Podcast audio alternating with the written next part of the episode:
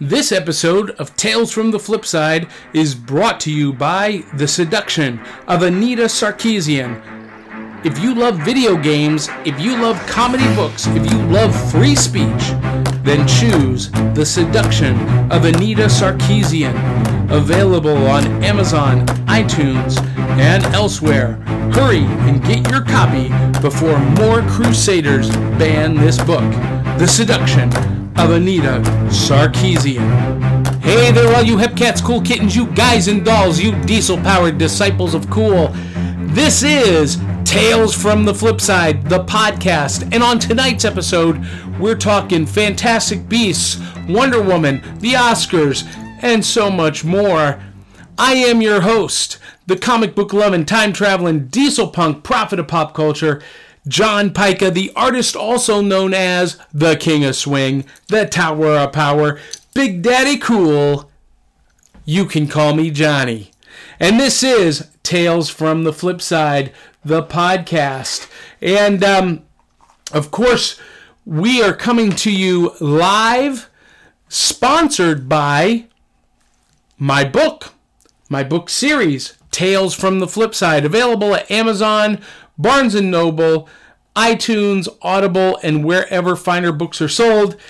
It's got vampire Nazis, time traveling gangsters, super powered showgirls, and masked vigilantes. It's an autobiography. It's a true story. Getting great reviews, and it's book one in a series.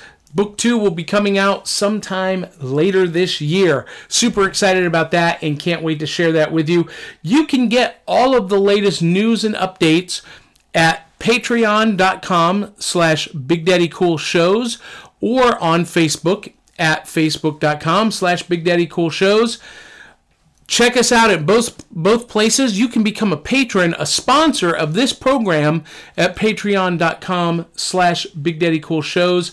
And uh, the sponsorship levels start at just one buck a month, less than the uh, cost of a cup of coffee at McDonald's.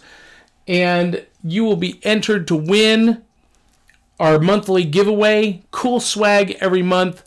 Games, magic, original artwork from me, signed books, all kinds of cool stuff. So um, hope you'll uh, hope you'll take advantage of that, and that would be great. So let's talk diesel punk movies. I am the diesel punk prophet of pop culture. What is diesel punk?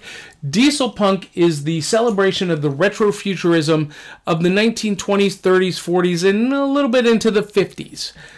What is retrofuturism? That's a good question. I'm glad you asked. Basically, retrofuturism is seeing the future of tomorrow through yesterday's eyes. That's right.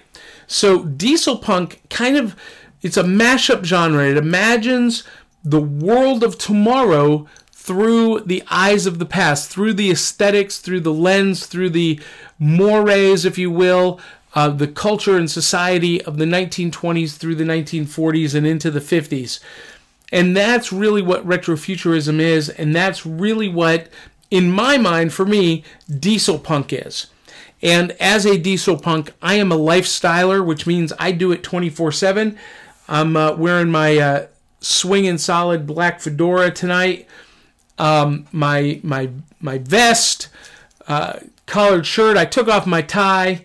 And um, what makes it punk is the fusion of the retro, the vintage, with the modern. So I've got, you know, some modern jewelry on and and some modern accessories and whatnot mixed in with the vintage. Well, there are two big announcements this week. One at the Oscars uh, Sunday night, the Oscar for achievement in costuming, best costuming, went to what many of us now in the diesel punk community are considering a true diesel punk movie and destined to be a diesel punk classic and that is Fantastic Beasts and Where to Find Them. This is the quote unquote prequel to the Harry Potter series, and it uh, it all surrounds uh, Scamander coming from England to New York, 1926, during the Depression era eh, or the Prohibition era, and um, it deals with American magic, American wizards, and the American magic society during the Jazz Age. And the costuming was spectacular. The story was great. Of course, the score, John Williams' music. Um, it had for me everything I wanted in a diesel punk movie. And what made it diesel punk as opposed to diesel period or a diesel, you know, era movie, just a period piece is the magic in sci-fi. When you've got the magic, it becomes punk. That brings in one of the uh, key components. To be diesel punk, it's got to be contemporary in origin. It's got to be, you know, made since the end of the historical era. It's got to um, have what we call decadence, meaning um, the aesthetics of the era, and it's got to have science fiction or fantasy. That's that's part of the punk. And the other part of the punk is uh, kind of a, a pushback against um, popular culture. And um, anyway, um, so that's what makes something diesel punk and and Fantastic Beasts and where to find them fit all that criteria. The the problem is that even though it is truly a diesel punk movie and what we consider diesel punk, Hollywood is not using the label. We've got movies like Sky Captain The World of Tomorrow, Indiana Jones, Captain America First Avenger, Dark City, Batman 1989, uh, Peter Jackson's King Kong, uh, Agent Carter on TV, uh, Timeless to some degree. Um, we've got um, the new Archer coming out, the Archer Noir, all of this cool diesel punk media. And, and it's great to be a diesel punk, except that Hollywood uh, won't call it diesel punk. And so that brings us to our second topic tonight the Wonder Woman film. Wonder Woman comes out uh, in just a short time, um, and it's set in World War One the beginning of the diesel era. That's you know we we kind of trace our timeline from the late teens. We say 20s through the 40s, but really it's World War One through World War Two, and for some of us like me through the launch of Sputnik in in 1957. But um, Wonder Woman is set in World War One, and it again looks to be a fantastic diesel punk classic. Diesel punks around the world are super excited about this release.